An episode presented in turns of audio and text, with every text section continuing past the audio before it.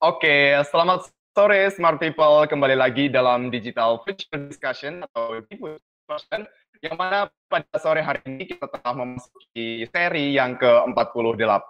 Jadi sebelumnya perkenalkan nama saya Tirta Panduwinata yang akan menjadi moderator pada acara kita di sore hari ini yang mana akan membahas media sosial, ruang baru dalam tindak pelecehan seksual. Perkenalkan harus sana. Jadi pada Convention ke-48 ini terselenggara atas adanya kolaborasi antara CFDS Universitas Gajah Mada dan juga BEM Visipol Universitas Tidar. Dan juga pada division kali ini kita telah menghadirkan dua pembicara sekaligus ya. Yang pertama ada Mbak Amelia Pandu. Halo Mbak Amelia Pandu. Halo teman-teman, terima kasih Mas Tirta untuk perkenalannya. Oke, terima kasih juga Mbak Amel. Jadi beliau adalah salah satu dari uh, salah satu ya dari project officer dari divisi DS dan juga gabung dalam uh, komunitas feminis Jogja. Lalu yang kedua ada Mbak Dita, Dita Caturani, mohon maaf. Halo Mbak Dita. Halo, apa kabar semuanya? Oke, alhamdulillah baik ya. Jadi beliau ini uh, mewakili ya dari tes Task Force KG, KBGO atau lembaga ataupun komunitas yang secara khusus memiliki concern terhadap kekerasan berbasis gender yang terjadi di ruang digital. Dan juga aku mau ngasih tahu nih kepada seluruh peserta yang telah hadir, uh, bagi uh, kalaupun ada yang ingin memberikan opini ataupun pertanyaannya, boleh banget ditulis ya di uh, kolom chat di Google Meet ini ataupun di YouTube ya. Jadi jangan malu-malu, siapa tahu nanti Anda terpilih menjadi dua orang yang beruntung karena penyelenggara telah menyiapkan dua hadiah ya berupa e-wallet kepada dua orang penanya terbaik.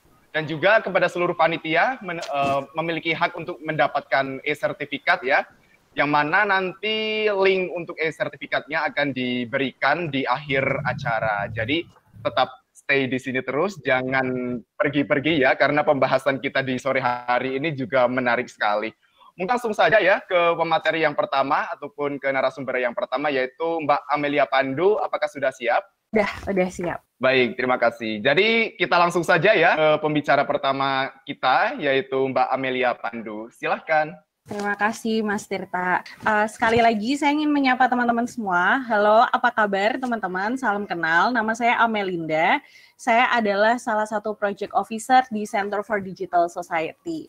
Kalau misalnya teman-teman belum tahu apa itu Center for Digital Society, Center for Digital Society atau CFDS adalah salah satu pusat kajian di bawah Fakultas Ilmu Sosial dan Ilmu Politik. Dan fokus utama dari pusat kajian kami adalah tentu saja seperti namanya membahas tentang isu-isu terkait masyarakat digital. Nah, di kesempatan kali ini saya senang banget karena diajakin oleh teman-teman BEM Visipol Untidar dan juga teman-teman CFDS untuk membuka atau menjadi pemantik pertama dalam diffusion pada hari ini gitu. Nah, pemaparan saya nanti cuman akan mengantarkan gitu teman-teman tentang apa sih tantangan-tantangan yang dihadapi di era digital saat ini. Nanti untuk diskusi lebih lanjutnya kita akan dipantik oleh salah satu tokoh aktivis yang luar biasa banget Mbak Mbak Dita. Nah, oleh karena itu langsung aja saya mulai ya, teman-teman. Uh, pemaparan saya kali ini saya kasih judul melawan yang tak kasat mata. Kenapa dikasih judul melawan yang tak kasat mata? Karena ketika kita ngomongin soal kejahatan atau tindak penyelewengan yang terjadi di ruang digital, kadang kita tuh nggak bisa tahu gitu sebenarnya siapa sih yang berbuat jahat pada kita, sebenarnya siapa yang melakukan kejahatan itu. Nah, next, ketika kita berbicara soal internet gitu atau teknologi informasi dan komunikasi in general ketika dipertemukan dengan perempuan ataupun marginalized communities yang lain gitu bisa berdasarkan marginal identitas karena agama, orientasi seksual atau status sosial ekonomi membentuk suatu relasi yang sangat paradoks gitu teman-teman. Di satu sisi, kenapa disebut paradoks? Karena di satu sisi pengembangan internet dan penggunaannya yang semakin massal gitu, semua orang sekarang hidup dengan internet, itu tuh bisa meningkatkan kesempatan dan informasi terkait kesempatan itu sehingga perempuan atau kelompok marginal lainnya itu bisa mendapatkan akses untuk bekerja, untuk pendidikan yang mungkin sebelumnya belum pernah mereka bisa akses gitu. Kemudian yang kedua adalah meningkatkan sense of empowerment gitu teman-teman. Jadi ketika ngomongin soal sense empowerment, internet atau sosial media atau teknologi komunikasi lainnya itu bisa membuat menyediakan ruang-ruang baru bagi perempuan atau kelompok marginal lainnya untuk bertemu dengan satu sama lain gitu, membagikan kisah mereka dan pengalaman mereka sehingga kemudian di situ tuh kayak ketemu gitu teman-teman. Uh, selain karena memberikan ruang untuk bertemu dengan sesama perempuan atau sesama teman-teman yang memiliki struggle yang sama gitu, jadi mereka bisa menciptakan ruang komunikasi gitu dan membentuk jejaring bersama gitu. Terus yang ketiga uh, informasi dan komunikasi teknologi informasi dan komunikasi itu bisa meningkatkan sense of equity gitu. Jadi kayak misalnya dulu katakanlah ada banyak hal yang mungkin hanya bisa dilakukan oleh orang-orang dengan identitas tertentu gitu. Sekarang bisa diakses dan dilakukan oleh orang-orang lain, oleh orang-orang kebanyakan. Nah, mungkin bisa di next Nah, ini misalnya contohnya teman-teman. Tadi soal meningkatkan sense of empowerment itu kayak hmm, salah satu komunitas yang saya ikuti, feminis Yogyakarta, kami sangat diuntungkan gitu dengan sosial media karena kami bisa menjangkau lebih banyak teman-teman perempuan, teman-teman kelompok marginal lainnya untuk memperjuangkan sesuatu yang uh, kami yakini gitu, sesuatu yang ingin kami ubah dan ingin apa ya membuat kehidupan yang lebih baik gitu bagi semua orang yang ada di Indonesia harapannya begitu. Kemudian tadi terkait soal meningkatkan kualitas hidup gitu ya karena memiliki akses yang semakin banyak dan semakin mudah pada suatu komunitas itu misalnya ibu-ibu yang bekerja di gig ekonomi, ibu-ibu yang jadi driver atau um, kemudian menjadi freelancer, mereka bisa tetap menjalankan perannya sebagai ibu rumah tangga dan juga bisa menjalankan peran baru gitu, mengikuti passion mereka. Lalu tadi yang soal sense of equity dan lain sebagainya itu bisa dilihat di gambar ini. Oke, okay, next selanjutnya. Nah, tapi teman-teman, kenapa tadi saya bilang paradoks? Karena um, adanya penggunaan internet dan kemudian perkembangan teknologi informasi dan komunikasi yang semakin cepat, semakin luar biasa ini juga mendatangkan tantangan baru gitu, yaitu membuat perempuan dan kelompok marginal lainnya itu menjadi sasaran baru. Sebenarnya ini bukan bentuk bentuk kejahatan atau kekerasan yang lama gitu ya teman-teman. Tapi sekarang tercipta ruang baru gitu yang memberikan kesempatan baru untuk orang-orang yang punya niat tidak baik, orang-orang yang menyebalkan untuk uh, menarget perempuan dan kelompok marginal lain di ruang digital kayak gitu. Ini yang sekarang kita kenal dengan istilah kekerasan berbasis gender online gitu. Nah, ketika kita berbicara soal kekerasan berbasis gender online gitu, teman-teman, memang sejauh ini belum ada data yang sangat komprehensif gitu ya, kayak yang memberikan angka pasti, gambaran pasti berapa sih jumlah kasus yang terjadi di Indonesia maupun di belahan dunia lain gitu. Tapi saya mencoba mengutip dari laporan Komnas Perempuan bahwa pada tahun 2019 terjadi kenaikan yang cukup signifikan gitu dibandingkan tahun 2018 terkait pelaporan kasus cybercrime dari menjadi 280 kasus atau naik jadi 300 persen gitu. Dan teman-teman ketika kita ini ya udah hampir setahun lebih kita sekarang melakukan segala aktivitas ya nggak segala juga sih tapi um, mayoritas aktivitas kita itu dilakukan di ruang digital gitu. Kayak misalnya teman-teman yang masih kuliah sekarang ada pembelajaran jarak jauh kemudian pertemuan-pertemuan komunitas ataupun pertemuan-pertemuan sosialisasi pertemanan itu via internet. Jadi makin banyak gitu orang-orang yang rentan atau bahkan sudah menjadi korban kekerasan berbasis gender online gitu. Nah um, berikut adalah untuk memberikan gambaran singkat aja gitu, kira-kira kayak apa aja sih yang masuk dalam kekerasan berbasis gender online gitu. Nah, berdasarkan data-data, kemudian literatur-literatur yang coba kami himpun, seenggaknya ada delapan jenis KBGU KBGO terpopuler. Ini quote and quote ya, terpopuler maksudnya adalah yang paling sering diomongin atau paling sering diriset gitu. Bisa jadi ada lebih dari delapan jenis KBGO yang belum saya tulis di sini.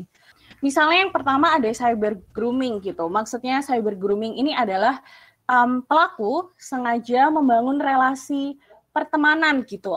Uh, biasanya sih relasi ini kemudian sifatnya emosional yang tujuannya adalah untuk mengeksploitasi korban di kemudian hari. Di sini saya menggunakan contoh Onision buat teman-teman yang mungkin awam dengan OG YouTubers uh, sekitar yang populer di dekade 2010-an gitu, Onision ini cukup terkenal gitu. Dia punya fanbase yang kuat. Nah, ternyata sekitar hmm, kalau nggak salah tahun 2015, tahun 2016, dia itu uh, kena kasus gitu teman-teman. Karena terbongkar kalau selama ini dia tuh sering ngechatin fans-fansnya yang masih di bawah umur, kemudian menjalin relasi quote and quote pertemanan, dan di kemudian hari fans-fansnya ini di dia kelabuhi, dia perdaya untuk menjalin hubungan dengan si Onisian ini dan dieksploitasi secara seksual selama bertahun-tahun. Um, si Onisian sekarang kalau nggak salah udah di the platform dari YouTube, jadi dia udah nggak nggak diprioritaskan lagi untuk mendapatkan AdSense dan lain sebagainya gitu. Tapi tentu saja teman-teman yang namanya Onisian ini nggak cuman Onisian doang, ada banyak banget. Mungkin yang baru anget-angetnya ini kalau yang ngikutin beauty blogger itu ada James Charles yang juga ternyata terekspos melakukan grooming terhadap fans-fansnya. Selanjutnya, Oke, kemudian ada cyber harassment gitu ya. Nah, cyber harassment ini adalah pelecehan berulang-ulang melalui pesan, terus perhatian, dan atau kontak yang tidak diinginkan di sosial media, email, dan sejenisnya. Di sini saya menggunakan contoh KKI. Tahun 2019, 2020 itu kayaknya tiada hari tanpa netizen menghujat KKI. Meskipun memang uh, ini enggak beraneka ragam ya hujatan-hujatan yang diberikan ke KKI. Tapi saya notice gitu bahwa ada hujatan-hujatan yang sifatnya menghujat KKI sebagai perempuan. Misalnya kayak ini makhluk hidup ya kok kayak gini kayak gitu.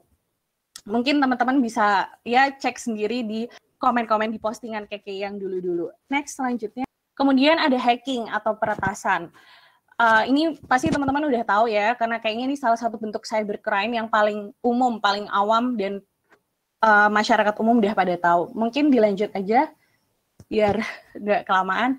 Lalu ada illegal content dan juga malicious distribution.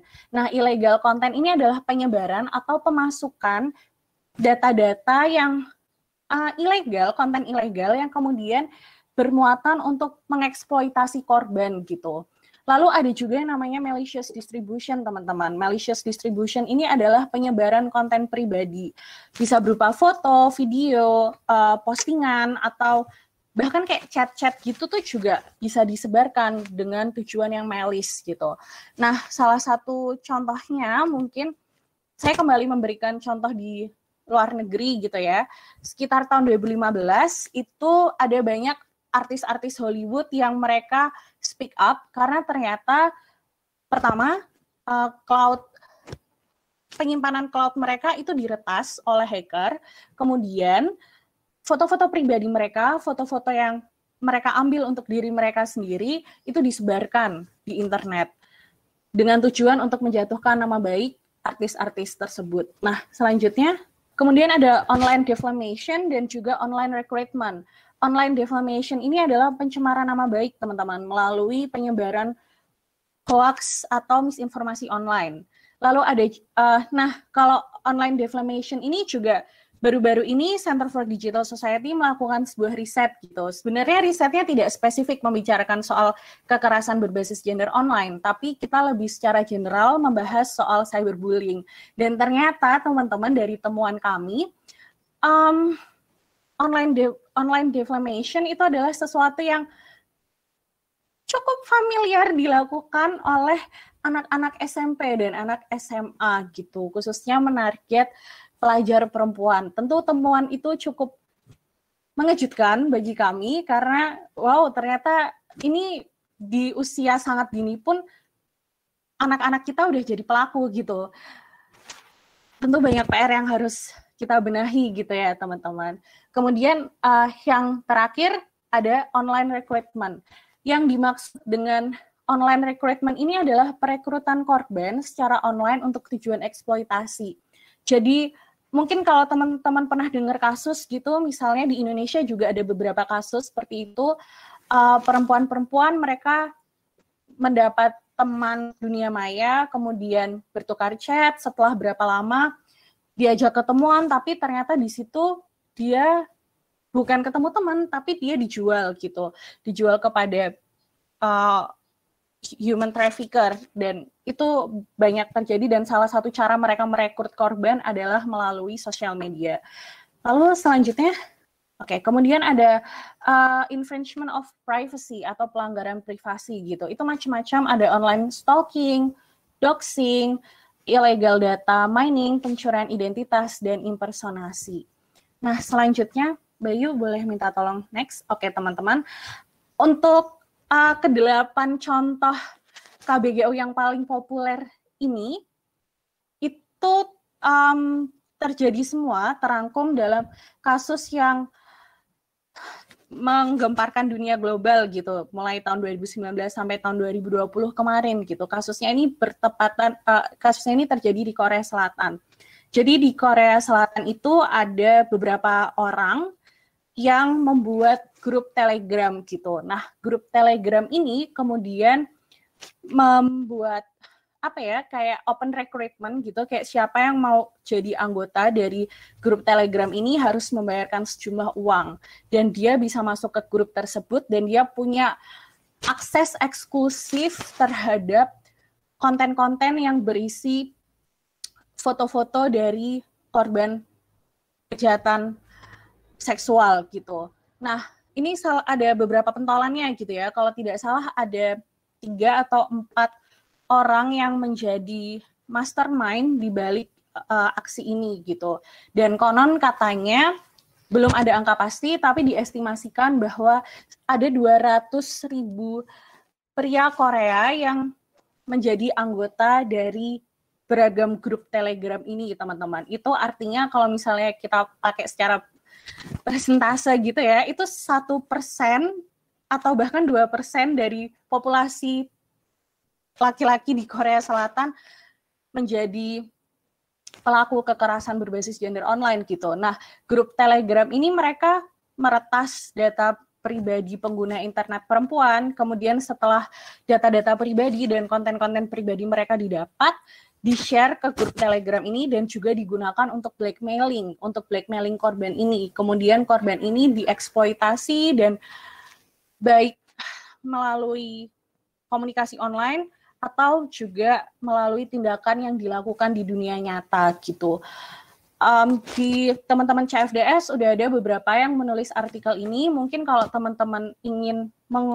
ingin mengetahui lebih lanjut, ingin mengulik lebih dalam, bisa mampir ke website resmi CFDS. Oke, okay, next selanjutnya.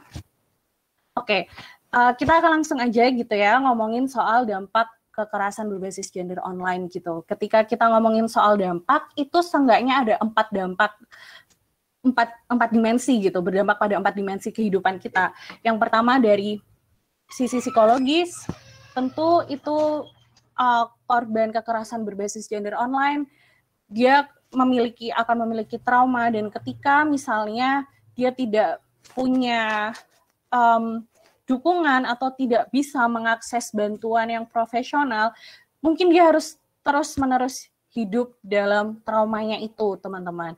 Dan kemudian soal ekonomi, dalam berbagai kasus um, kekerasan berbasis gender online yang terjadi di Indonesia, nggak sedikit korban yang malah dipecat dari tempat bekerja atau dipaksa berjualan di tempat lain karena dianggap sudah memalukan nama baik desa.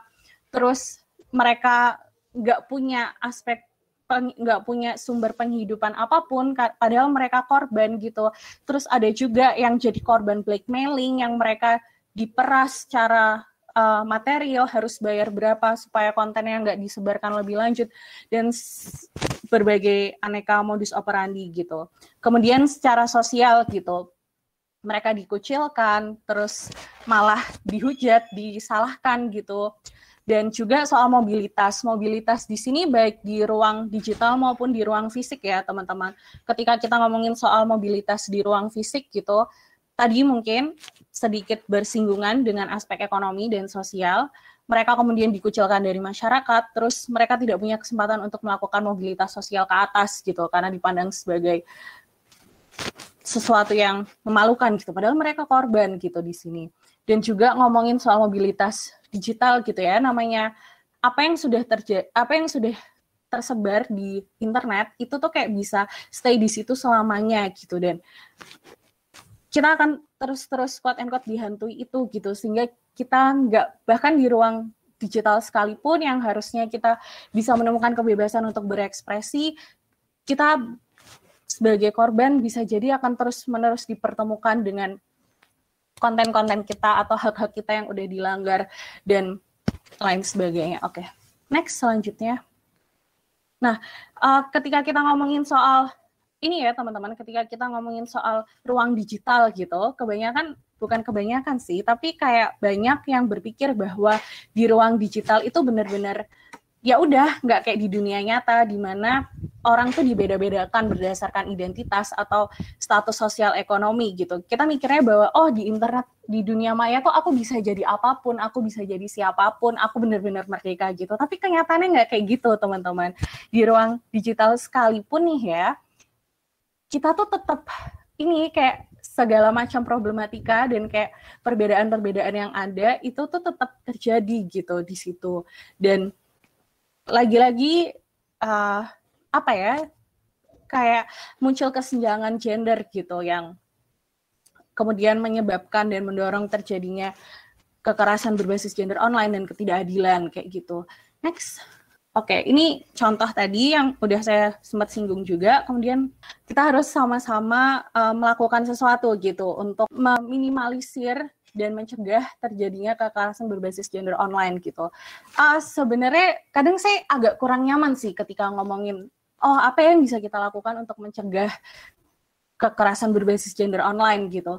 Karena pada kebanyakan step-step yang harus dilakukan itu seolah-olah menjadi tanggung jawab kelompok-kelompok yang rentan menjadi korban gitu. Kayak lucu aja gitu loh teman-teman, kenapa yang harus ngambil effort yang lebih besar adalah kelompok-kelompok yang rentan menjadi korban gitu. Itu kayak cukup victim blaming nih eh, di satu sisi tapi well anyway kita kayak rada cepat aja next selanjutnya. Oke, okay, selanjutnya lagi.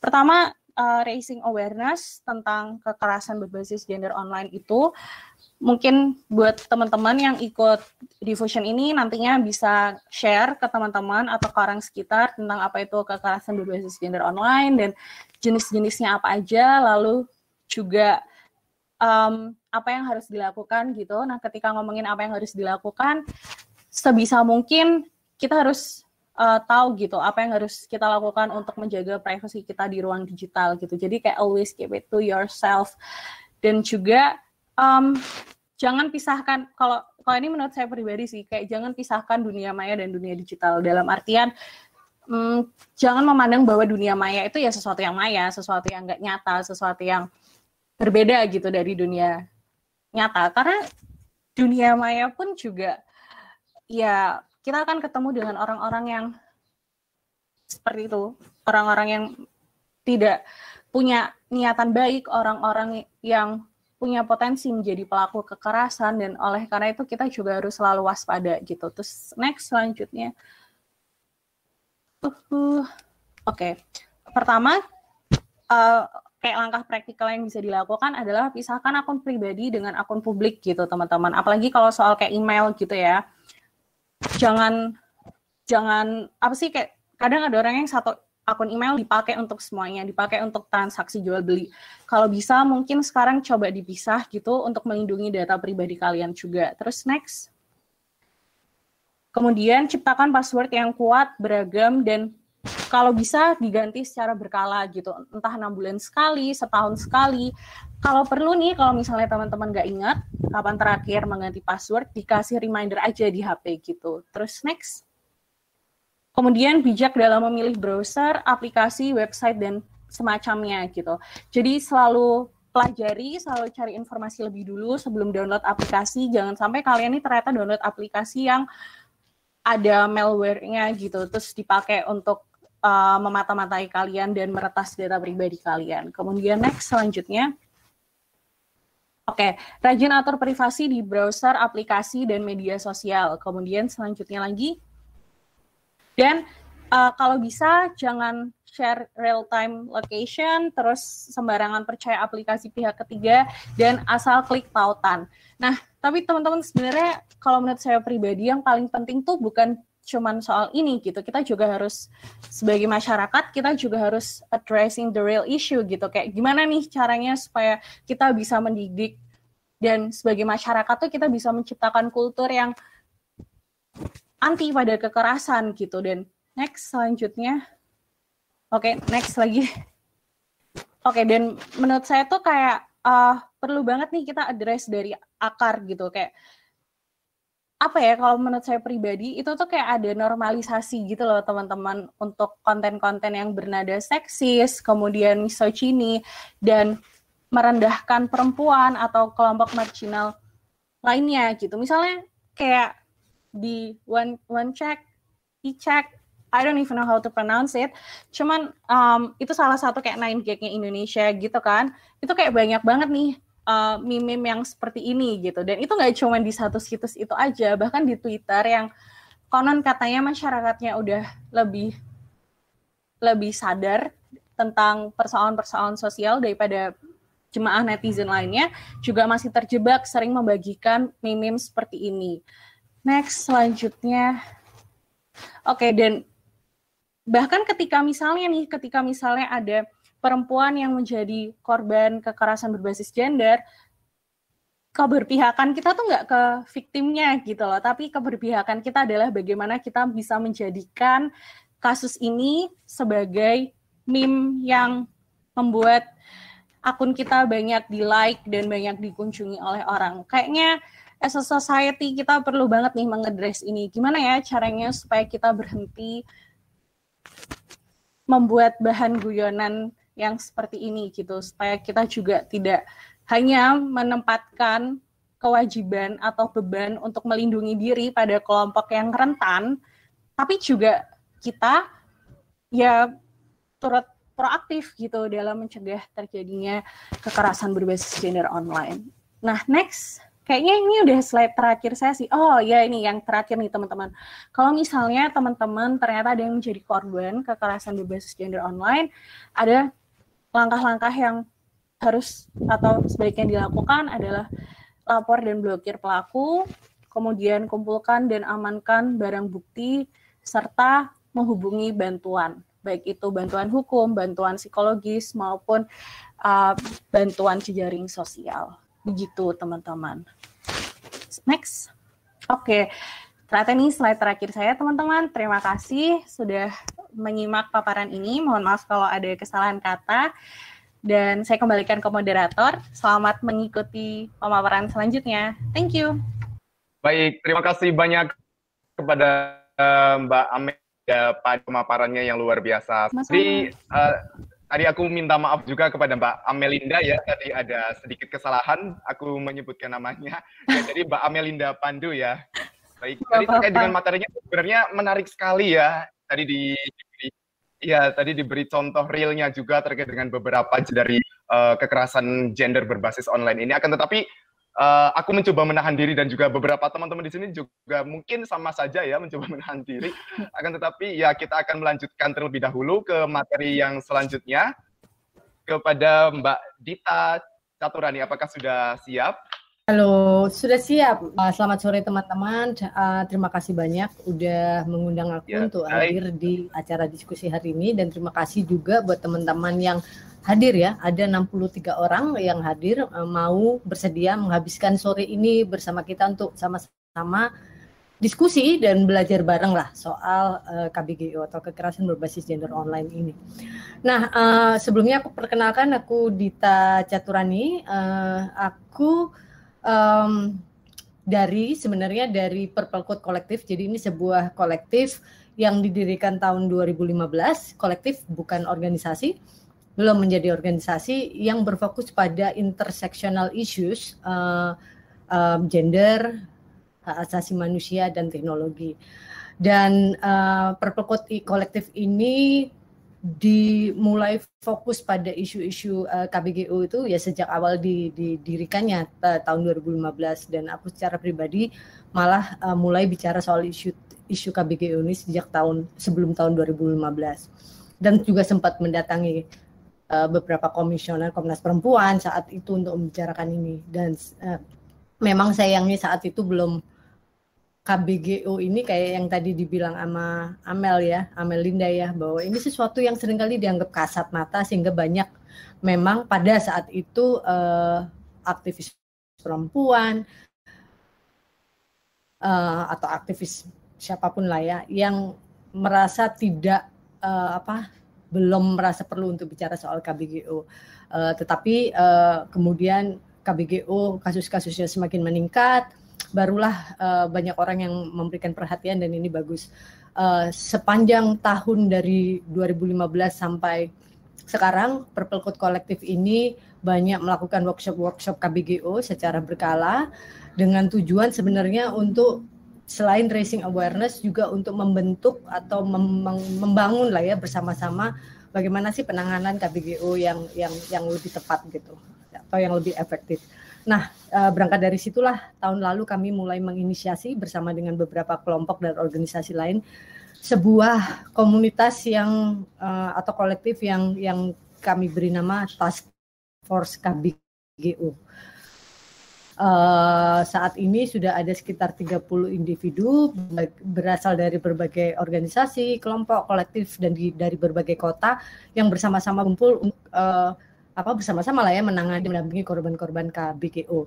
Uh, Task Force KBGU ini baru diluncurkan sebenarnya uh, bulan lalu uh, 21 Maret dan dalam waktu satu bulan terakhir ini uh, kami sudah menerima lebih dari 20 aduan gitu.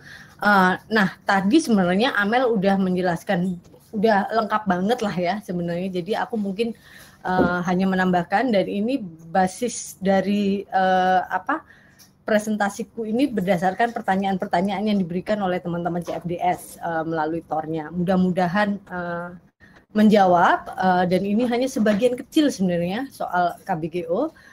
Uh, ya udah kita mulai ya. Uh, jadi judulnya adalah ini kontrol outdel KBGO.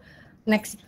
Nah, aku mau sekilas aja tentang KBGO. Uh, eh, aku pikir memang teman-teman pasti sudah banyak yang tahu soal KBGO itu apa, tetapi nggak ada salahnya mungkin ya. Uh, apa aku mengangkat basicnya dulu lah, sekilas aja, nggak nggak nggak lengkap, tapi hanya beberapa. Jadi kekerasan berbasis gender online atau KBGO merupakan kekerasan berbasis gender gitu ya, yang terjadi uh, di ranah online atau ranah digital gitu. Nah, KBGO ini harus dipahami dia bukan sebagai sebuah kekerasan yang berdiri sendiri, tetapi dia merupakan eksistensi atau perpanjangan dari kekerasan berbasis gender di ruang fisik atau offline. Bisa jadi gitu ya, uh, dia kasusnya hanya terjadi online gitu, tetapi kerap kali kasus ke KBGO itu terjadi berbarengan dengan kekerasan berbasis gender yang terjadi di ranah fisik atau di di di offline gitu ya. Misalnya contohnya ada banyak kasus yang yang uh, kami terima di beberapa tahun terakhir ini uh, sebelumnya aku trigger warning ya nanti di dalam sepanjang uh, presentasi ini mungkin ada ada contoh-contoh kasus yang aku berikan yang bisa menimbulkan trauma dari beberapa orang yang hadir di sini. Jadi ini trigger warning.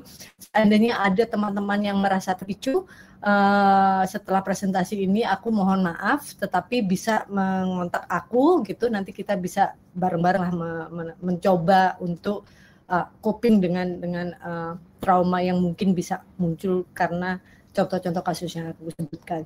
Contohnya misalnya ada uh, beberapa kasus yang kami tangani, yang kami terima terima itu adalah korban perempuan yang mengalami perkosaan offline yang kemudian dengan sengaja oleh pelaku direkam dan kemudian rekaman hasil video perkosaan itu kemudian digunakan untuk memeras korban untuk melakukan apa pun yang yang di, dimaui oleh pelaku bisa jadi uh, bisa jadi yang namanya uh, apa pemerasannya itu bisa yang bernuansa seksual, bisa juga yang bernuansa finansial gitu.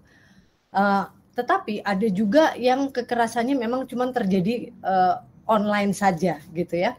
Uh, tetapi itu tetap tidak bisa kita lepaskan dari kekerasan berbasis gender offline itu karena rootnya atau akar persoalannya adalah sama gitu. Apa persoalan uh, apa akarnya? Akarnya adalah ketimpangan uh, relasi kuasa antara pelaku dengan korban di mana pelaku merasa dia mera, uh, memiliki entitlement gitu ya atau rasa berhak untuk melakukan apa pun yang dia mau terhadap uh, korban gitu. Uh, jadi kita melihat tadi udah dijelaskan juga oleh uh, Amel gitu ya bagaimana dunia online atau dunia digital teknologi digital ini bekerja gitu kan. Uh, jadi teknologi digital sekarang, platform-platform digital ini menjadi perpanjangan dari sifat sikap-sikap atau cara berpikir yang misoginis dan patriarkis. Jadi itu sebabnya kenapa kita tidak bisa melihat kekerasan berbasis gender online ini sebagai sesuatu atau sebagai kekerasan yang yang stand alone atau berdiri sendiri. Nextnya, nah KBGO atau KBGS. Aku merasa perlu menyampaikan ini karena teman-teman uh, mungkin akan melihat gitu ya di media sosial atau di dalam diskusi-diskusi uh, ada istilah ada orang yang menggunakan istilah KBGU, ada yang menggunakan KBGS. KBGS itu singkatannya adalah kekerasan berbasis gender siber gitu. Uh, kami di Purple Code Collective dan Task Force KBGO itu memilih dengan sadar menggunakan istilah KBGO ini sebagai pengakuan dan inklusi terhadap kekerasan berbasis gender yang menggunakan medium teknologi digital lain yang nggak cuma melalui internet gitu. Uh, misalnya melalui SMS atau melalui panggilan telepon uh, eh, GSM karena siber itu konotasinya atau asosiasinya adalah internet Sedangkan uh, eh, KBGO online, online itu selama dia berada di dalam jaringan dan jaringan itu bisa saja bukan jaringan internet, melainkan contohnya lain yang lain uh, tadi aku sebut adalah jaringan GSM, misalnya gitu. Itu sebabnya kami menggunakan istilah KBGO. Tetapi tidak apa-apa juga kalau uh, apa ada keragaman istilah yang digunakan oleh uh, kelompok dan dan uh, organisasi yang lain. Uh, aku hanya merasa perlu menyebut ini supaya teman-teman tidak bingung antara beda KBGO dan KBGS. Nextnya, nah karakter khusus KBGO sebenarnya ada karakter-karakter uh, yang lain terkait dengan KBGO, tetapi aku hanya menyebutkan di sini karakter khususnya. Kekerasan atau pelecehan di ranah online itu memang menimpa semua orang banyak orang ya nggak peduli gendernya nggak perlu nggak peduli latar belakangnya identitas identitas lainnya gitu ya bisa laki-laki maupun perempuan. Namun kekerasan atau pelecehan di ranah online ini lebih banyak dialami oleh perempuan dibanding laki-laki. Dan menyerang ini karakter khususnya terutama menyerang identitas korban sebagai perempuan. Agensinya tubuhnya dan seksualitasnya. Itu sebabnya kenapa ini disebut kekerasan berbasis gender bukan kekerasan online saja. Nah siapa sih korbannya gitu? Korban selama ini dari KBGO ini adalah perempuan dan kelompok rentan lainnya seperti minoritas gender dan seksualitas perempuan yang menjadi korban KBGO tidak secara eksklusif. Eksklusif adalah mereka yang memang punya uh, online presence atau yang memang berpartisipasi dalam kehidupan online ya. Melainkan mereka juga yang tidak berpas, per, berpartisipasi dalam uh, aktivitas atau kehidupan online. Dan ini yang kemudian menjadi semakin kompleks dan parah apabila melibatkan identitas-identitas lain yang secara kultur dan uh, struktural itu memang terdiskriminasi. Ini Amelinda tadi juga sudah menyebutkan. Misalnya kalau perempuan gitu ya, secara umum perempuan uh, rentan terhadap kasus uh, KBGO gitu, rentan terhadap KBGO. Tetapi kemudian kerentanan itu akan bertambah apabila dia seorang perempuan ditambah dengan identitas lain. Misalnya perempuan Tionghoa atau perempuan dengan disabilitas atau perempuan buruh atau perempuan yang lesbian misalnya atau perempuan uh, yang trans gitu transpuan. Jadi identitas-identitas lain yang secara kultur dan struktural memang sudah terdiskriminasi maka dia akan menjadi lebih rentan lagi terhadap uh, eh, KBGO.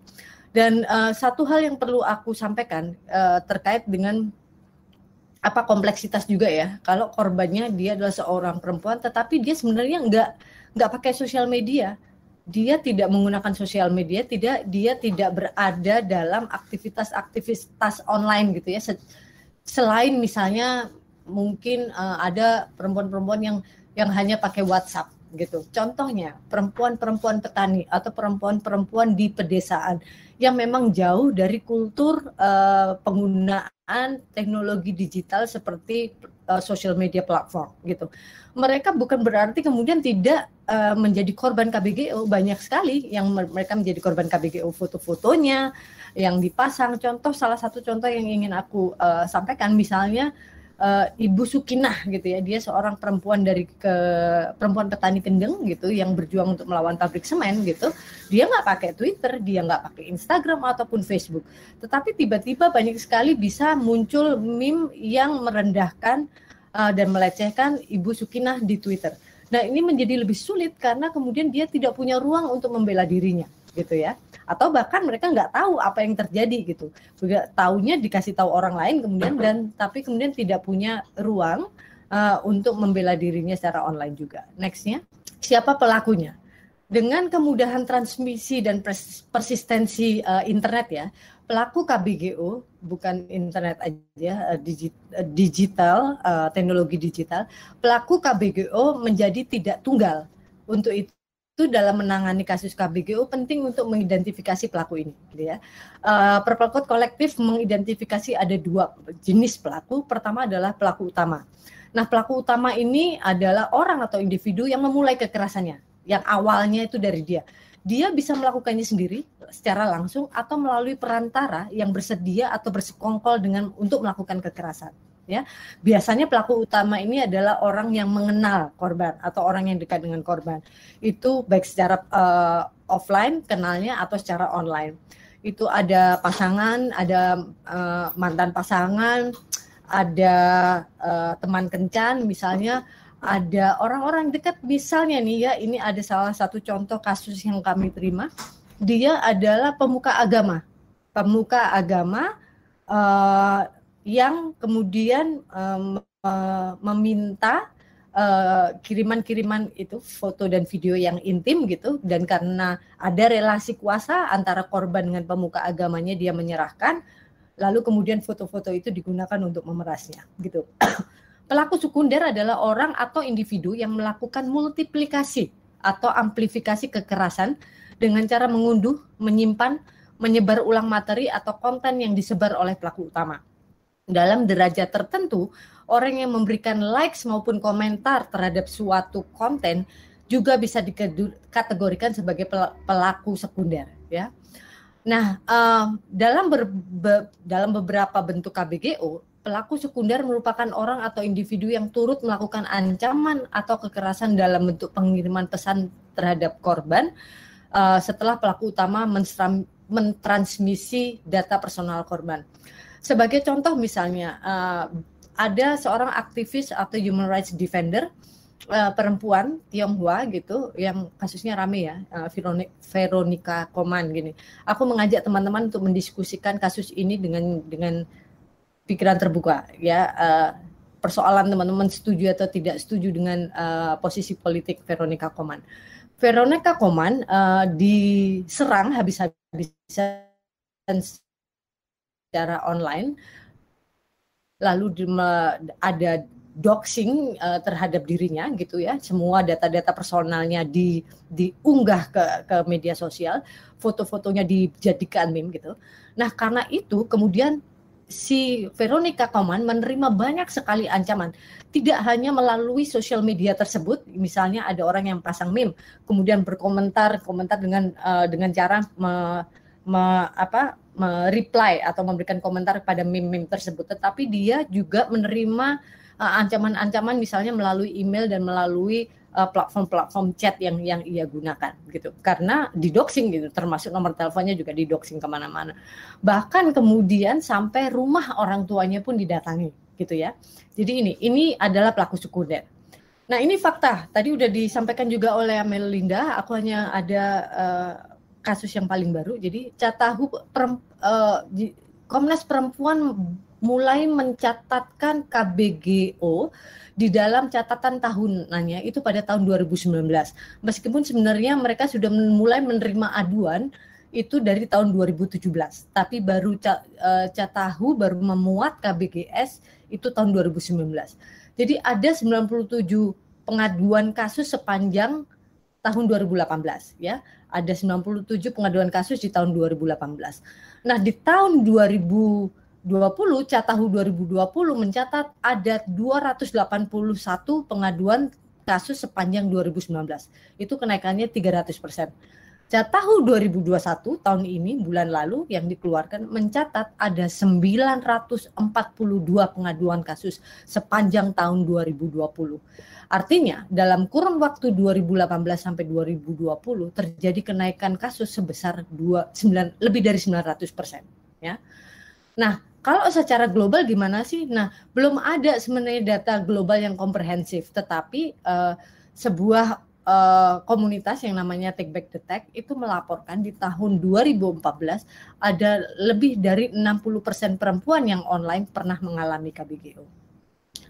Next ya, mengapa angka kasus terus meningkat? Ya, uh, kalau kita dengar gitu kan uh, ini karena KBG ini kan sudah jadi diskusi yang lumayan yang lumayan uh, apa namanya yang yang yang lumayan banyak didiskusikan saat ini gitu.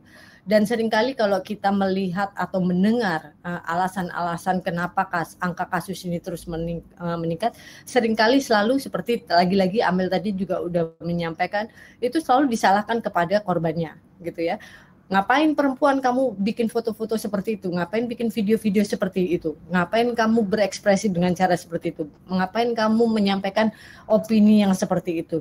Kenapa kamu tidak menjaga keamananmu? Gitu. Selalu seperti itu. Nah, ini adalah sebenarnya cara berpikir yang misoginis gitu.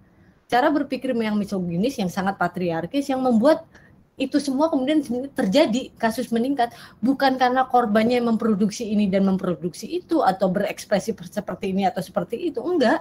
Tapi cara berpikir misoginis yang menganggap kemudian karena perempuan seperti itu gitu maka boleh-boleh aja untuk uh, dilakukan kekerasan terhadapnya. Uh, selain itu ada ada dalam banyak kasus yang diabaikannya prinsip konsen terutama dalam kasus kekerasan berupa penyebaran foto video intim non konsensual. Uh, lalu uh, selanjutnya adalah adanya normalisasi kekerasan berbasis gender di masyarakat baik online maupun offline ya.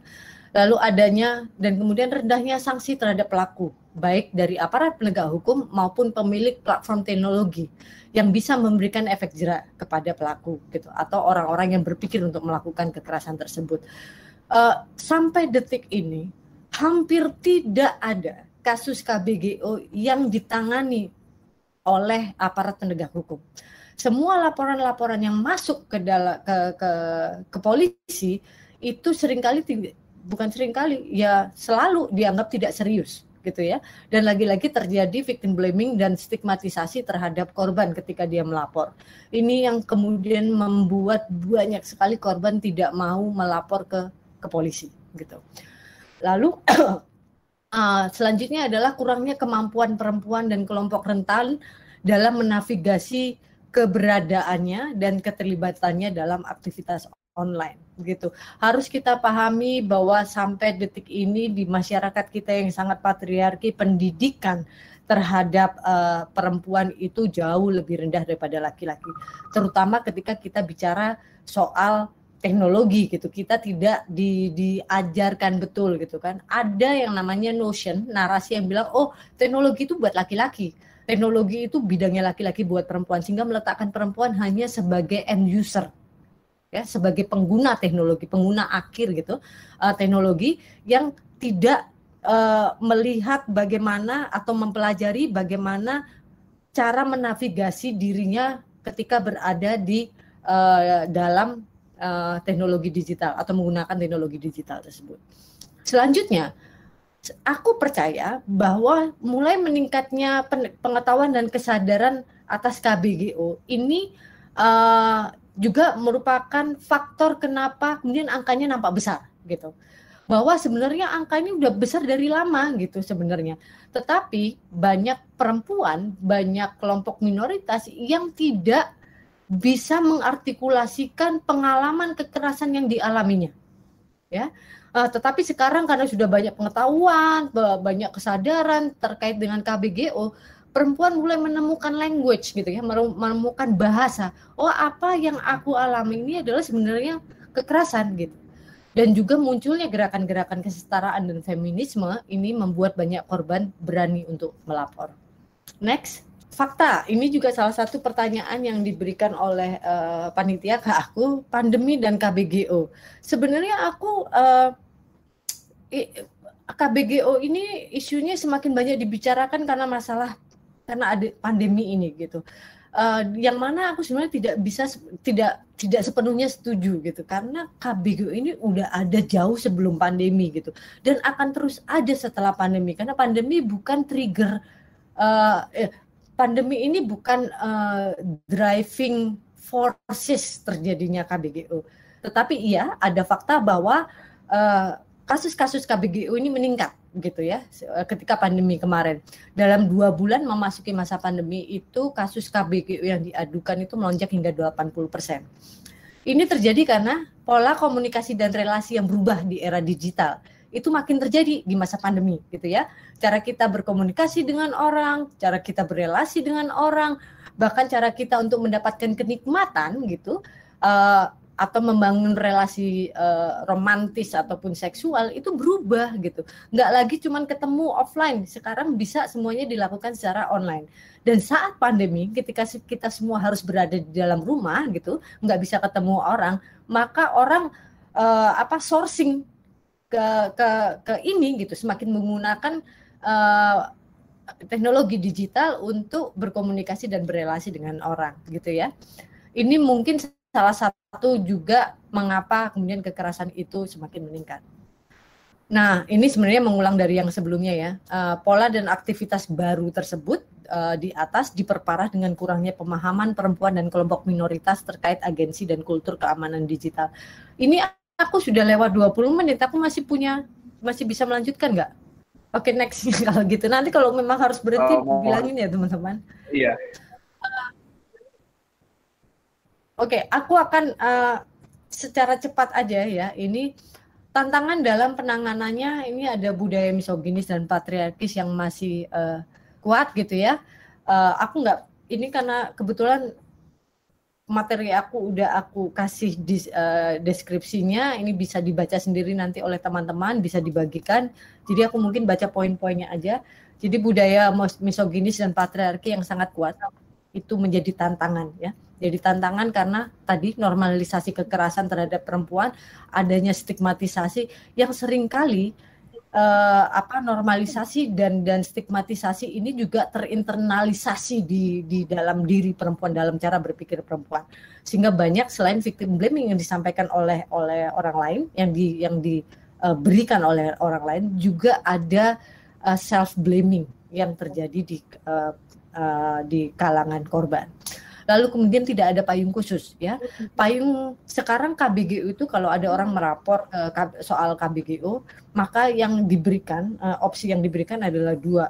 Satu adalah uh, apa namanya Undang-Undang ITE dan yang kedua adalah Undang-Undang Pornografi yang mana ini sangat justru rentan, justru riskan pada perempuan. Kalau teman-teman lihat banyak sekali justru dua undang-undang ini yang digunakan untuk menjerat perempuan beberapa saat yang lalu ada kasus ya selebriti artis yang video seksnya uh, keluar gitu bukannya alih-alih polisi mencari siapa yang menyebarkan uh, video privat itu uh, yang dilakukan malah kemudian menjerat si si uh, artis atau selebriti ini. Jadi dia menjadi double victimized dalam kasus ini. Nextnya ada perlintasan juridiksi.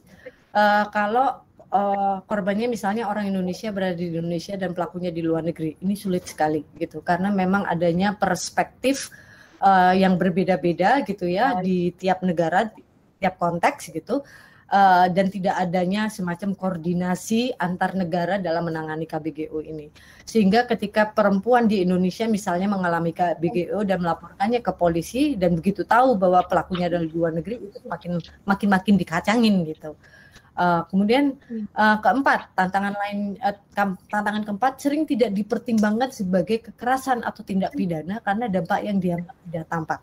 Gitu. Ini um, benar-benar masalah yang aku hadapi ketika awal-awal bicara soal KBGU. Kayak ya apa ya nggak ada lebam-lebamnya, nggak ada berdarah-darahnya seperti misalnya kekerasan uh, di di ranah offline gitu ini yang membuat orang kemudian menganggap ini sebagai bukan bukan kekerasan gitu. Uh, apalagi ditambah dengan narasi-narasi itu kan cuma bercanda gitu.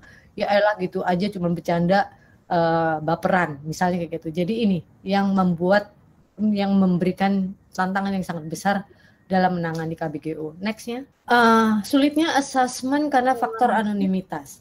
Jadi pelaku KBG itu sering berlindungi, berlindung dan terlindungi di balik alasan akun anonim ketika melakukan tindakannya.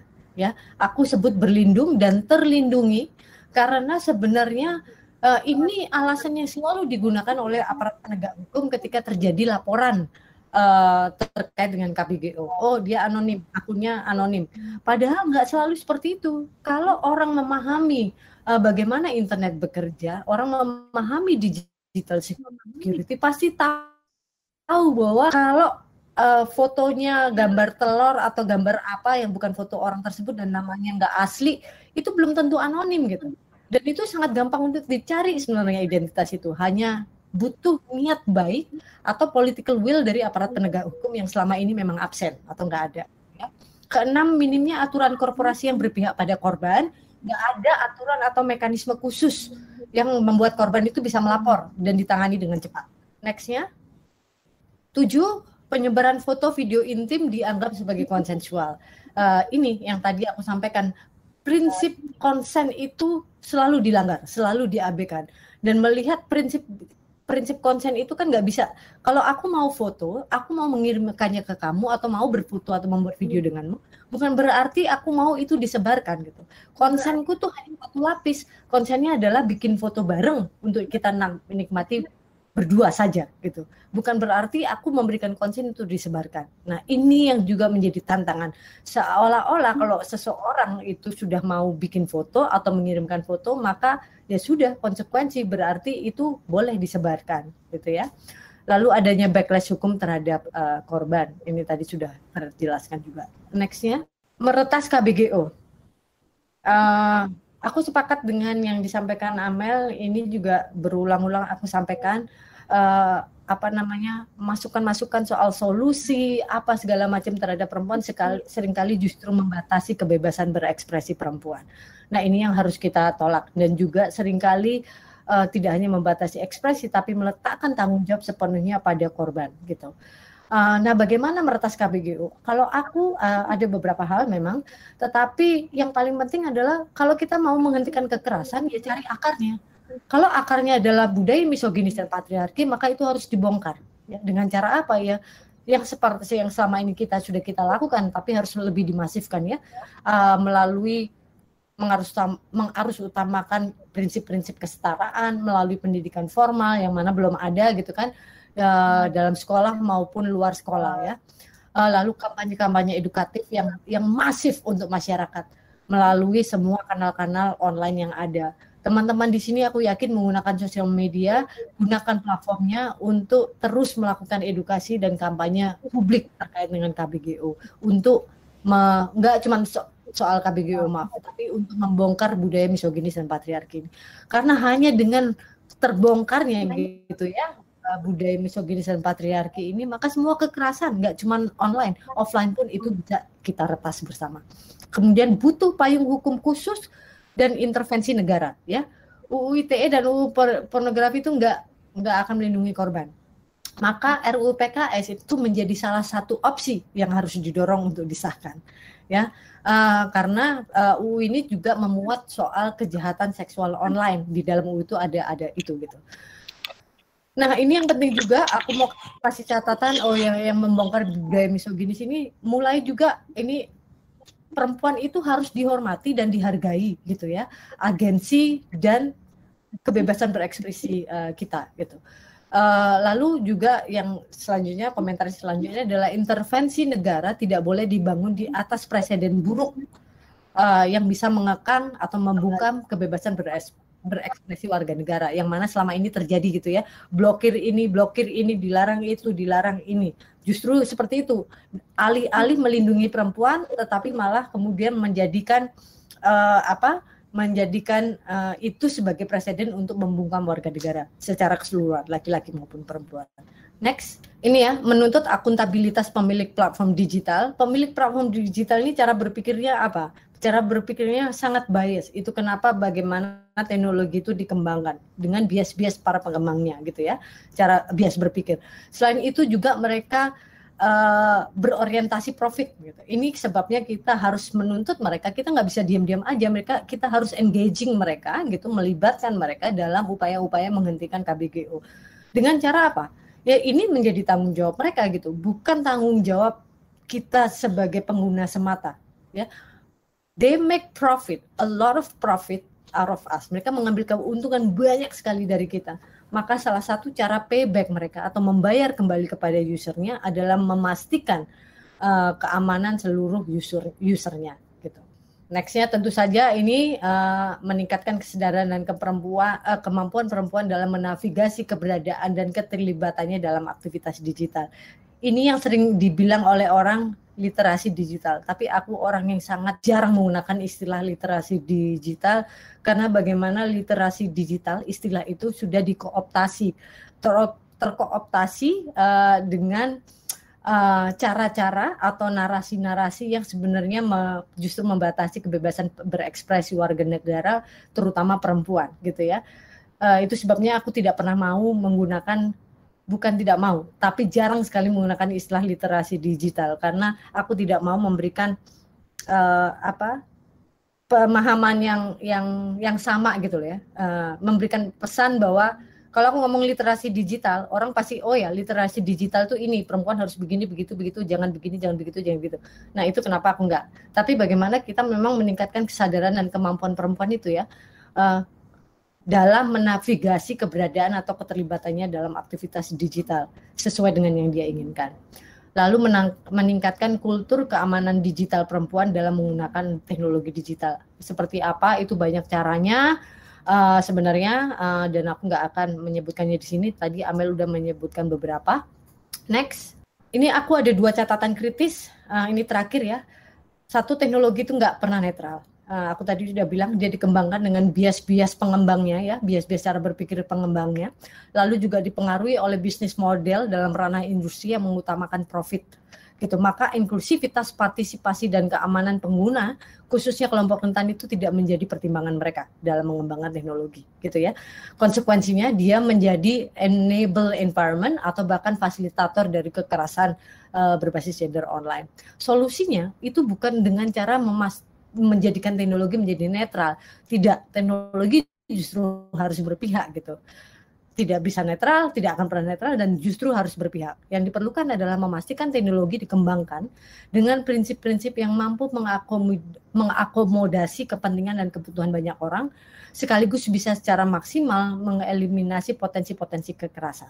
Next, ini terakhir uh, catatan krisis. Nah, ini uh, tadi aku menyebutkan banyak uh, apa korban tidak mau ke polisi karena rasa rasa percaya kepercayaannya yang rendah kepada aparat penegak hukum atau polisi uh, dan juga takut uh, terhadap stigma dan lain-lain. Nah, perlu makanya kita uh, memahami bahwa yang namanya akses terhadap keadilan setiap korban harus punya akses terhadap keadilan, tetapi akses terhadap keadilan itu bukan cuma sekedar masalah pidana ya. Keadilan itu bisa punya makna beda-beda setiap orang. Dan itu kalau kita bicara pada korban kita harus memastikan keadilan seperti apa yang yang yang dia inginkan atau yang dia butuhkan. Nah bagaimana korban bisa menentukan keadilan macam apa yang dia inginkan? Itu adalah ketika dia sudah empowered ya dan ketika seseorang menjadi korban itu biasanya dia merasa martabatnya jatuh uh, daya dia jatuh. Nah, itu tugas uh, langkah pertama adalah meningkatkan atau mengempowernya kembali uh, untuk supaya kemudian apabila dia sudah empower, dia merasa enggak martabat gua enggak jatuh karena ini karena ini bukan salah gua. Hanya dengan demikian um, mereka bisa memilih opsi-opsi uh, apa sih keadilan yang aku inginkan uh, akses terhadap keadilan juga bisa berarti political will ya dari negara gitu kan uh, dan juga dari masyarakat uh, dalam bentuk-bentuk yang macam-macam. Kalau negara tentu saja dalam bentuk undang-undang gitu. Undang-undang itu tidak harus selalu pun punitif gitu ya atau aturan yang enggak harus selalu punitif, tetapi aturan-aturan uh, uh, yang dibentuk oleh negara yang bisa mewujudkan yang namanya kesetaraan dan menghentikan kekerasan butuh waktu yang lama, tetapi political will itu harus mulai dari sekarang. Next, terakhir teman-teman, sebenarnya presentasi aku ini aku ambil dari uh, buku saku seri buku saku yang ditulis uh, yang kami tulis di Purple Code Collective. Hanya nggak tahu ini less than 5 persennya lah kurang dari lima persennya. Kalau teman-teman ingin mempelajari KBGU jauh lebih jauh termasuk di dalamnya juga ada 14 jenis kekerasan dan empat uh, pendekatan penanganan bahkan uh, bisa diunduh seri buku sakunya ini di ini ya Bitly buku saku KBKU. Uh, eh, dari aku sekian dulu minta maaf aku mengambil space waktu terlalu banyak. Uh, aku kembalikan ke Tirta dan kita bisa diskusi. Baik, terima kasih kepada Mbak Dita Catrani ya. Tadi uh, sudah saya klik akan tetapi ternyata uh, lemot ya. Tadi pemaparan materinya luar biasa sekali ya terkait dengan kekerasan gender berbasis online ada juga disebut beberapa karakteristik dari KGBO, lalu ada beberapa contoh juga yang kemarin sedang panas juga ya terkait dengan itu. Uh, Veronica Koman ya yang ya memang ramai belakangan ini. Lalu uh, ada juga data yang menyebutkan bahwasanya selama pandemi ini ternyata ya kekerasan gender berbasis online ini melonjak sangat tajam ya. Oke. Dan itu membuat kita semua itu menjadi terkejut dan ya harus terus meningkatkan uh, kewaspadaan diri masing-masing. Mungkin kita kali ini langsung saja menuju ke acara selanjutnya yaitu sesi tanya jawab ya. Di sini sudah ada beberapa pertanyaan yang masuk. Yang pertama dari uh, Mas Ihsan Hanggo Mas Ihsan Hanggowo Jatmiko dari Universitas Negeri Malang. Kak Melinda dan Kak Dita menjadi pionir dalam mencegah, mengatasi, dan meningkatkan kesadaran terhadap KBGO. Bagaimana kakak berdua menanggapi tantangan yang berupa terdapat orang yang memang sengaja menjadikan dirinya sebagai korban KBGO untuk menaikkan pamor khususnya di media sosial. Apakah ada tindakan dan solusi yang harus dilakukan gitu? Mungkin pertama ya dari Kak Amelinda bisa menjawab pertanyaan ini. Baik, terima kasih Mas Tirta ini pertanyaannya tadi saya udah baca-baca kolom komentar gitu terus kayak pertanyaannya menarik-menarik gitu nah terkait soal pertanyaan pertama ya tentang um wait wait oke okay. tentang bagaimana tanggapan saya terkait terdapat orang yang memang sengaja menjadikan dirinya sebagai korban KBGO untuk menaikkan pamor khususnya di media sosial um, kayaknya saya paham dengan maksud pertanyaan ini gitu. Cuman saya rasa tidak ada yang sengaja menjadikan dirinya sebagai korban gitu. Kayak siapa sih yang ingin menjadi korban? Yang ada mungkin saya menafsirkan dari pertanyaan ini adalah uh, pendap menanyakan pendapat tentang bagaimana saya melihat perempuan yang quote and quote mengobjektifikasi dirinya sendiri untuk mendapatkan pamor. Seperti itu ya, kayaknya pertanyaannya seperti itu ya. Um, kalau pertanyaan saya, kalau pendapat saya pribadi adalah saya merasa dan meyakini bahwa setiap makhluk hidup, setiap manusia khususnya itu punya agensi dan konsens sendiri gitu, kesadaran sendiri gitu. Ketika berbicara soal tubuh gitu ya, apalagi tubuh perempuan, selama ini ketika misalnya kita melihat budaya populer gitu. Tubuh perempuan tuh dikomodifikasikan, dijadikan objek gitu sebagai background, sebagai poin jualan gitu. Tapi selama ini itu tidak dilakukan based on sering kali itu based on male gaze gitu kayak pandangan masyarakat yang sangat patriarkis gitu. Jadi kayak ketika kita ngelihat gitu misalnya model-model dulu di awal saya saya nggak ngerti apakah teman-teman familiar dengan musik-musik hip hop dan R&B awal 2000-an gitu itu ada kultur namanya uh, video fiction gitu di mana perempuan muda yang punya daya tarik menarik, cantik dan seksual mereka dijadikan sebagai bintang utama di setiap film setiap video-video musisi hip hop dan musisi R&B yang terkenal pada masa itu gitu dan itu membentuk suatu kultur gitu.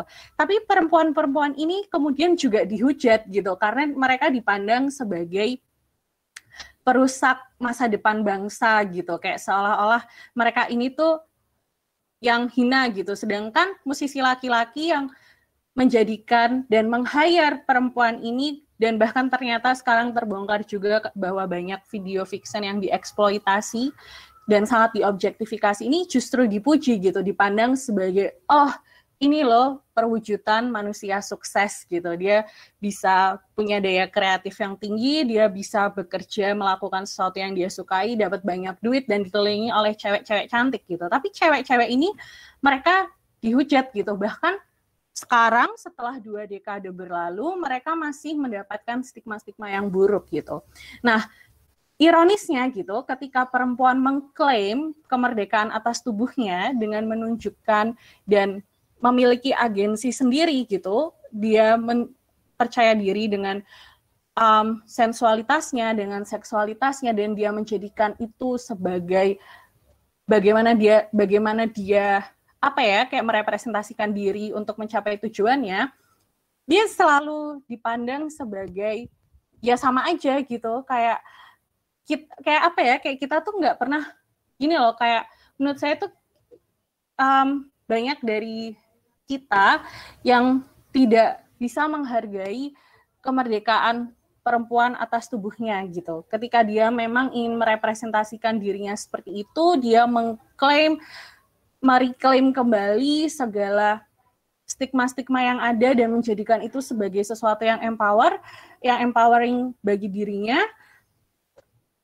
What's wrong with that gitu? Justru bagaimana cara kita kemudian merespon itu, bagaimana kita secara society kemudian kayak menisbihkan segala kemerdekaan perempuan atas tubuhnya itu it speaks more about us than about her gitu. Jadi ya nggak ada yang menjadikan nggak ada yang sengaja menjadikan diri sebagai korban, tapi kitalah yang melakukan kekerasan itu pada subjek tersebut gitu. Karena di mata kita subjek tersebut tidak bisa dan tidak punya daya untuk mewujudkan atau merepresentasikan diri sesuai dengan apa yang dia mau begitu Mas Tirta. Terima kasih. Oh ya baik, terima kasih sekali Kak Amelinda jawabannya ya. Jadi pada intinya ini menurut Kak Amelinda itu tidak ada ya sama sekali orang-orang yang memang dengan sengaja ya ingin menjadikan dirinya itu sebagai uh, korban dari KGBU. Berikutnya mungkin saya tanyakan nih kepada Mbak Dita ya, terkait dengan pertanyaan yang sudah ditanyakan tadi, bagaimana sih tanggapannya kalau misalkan ada orang-orang yang ya memang niat ya menjadikan diri itu menjadi korban KGBO dan dengan tujuan mungkin di antaranya untuk menaikkan pamor gitu. Mungkin hmm. dipersilahkan Mbak Dita. Uh, sebenarnya sama persis kayak yang disampaikan oleh Amel ya. Mungkin aku cuma nambahin sendiri. Uh, dan aku menafsirkan pertanyaannya juga sama gitu. Uh, mungkin soal objektifikasi. Jadi objektifikasi itu memang sering kali uh, tipis lainnya, garisnya tipis gitu. Dan kita uh, hanya sering kali uh, apa namanya mengandalkan asumsi kita dan mengandalkan guts kita untuk mengatakan atau mengklaim sesuatu sebagai sebuah objektifikasi gitu kan. Objektifikasi seharusnya kita bisa melihat apabila uh, uh, ada nilai lebih dari orang lain dalam hal ini misalnya perempuan gitu ya yang diambil oleh orang lain, dimanfaatkan. Jadi uh, misalnya soal ketubuhannya dan seksualitasnya yang yang diekspos gitu, uh, yang yang yang yang itu dieksploitasi oleh orang lain gitu, bukan oleh dirinya sendiri. Nah, ada juga yang tadi disebut dengan dengan Amel, kemudian orang-orang yang memang sudah perempuan-perempuan uh, atau siapa pun yang merayakan, kan, yang merayakan uh, kemerdekaan otoritas atas tubuhnya sendiri, gitu, dalam bentuk apa pun dan untuk tujuan apa pun, gitu. Tujuan untuk cari pamor, bahkan untuk tujuan uh, ekonomi sekalipun, gitu.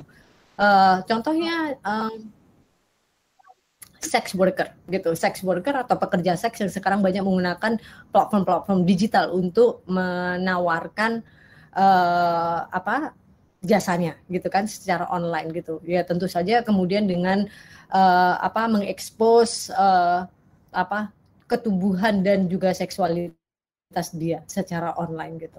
Apakah kemudian pertanyaannya adalah apakah kemudian apa pun itu uh, apakah dia mengalami objektifikasi dan uh, ekspektasi dari orang lain ataukah dia sedang merayakan kemerdekaan dan otoritas terhadap tubuhnya itu kemudian menjadi pantas untuk dilecehkan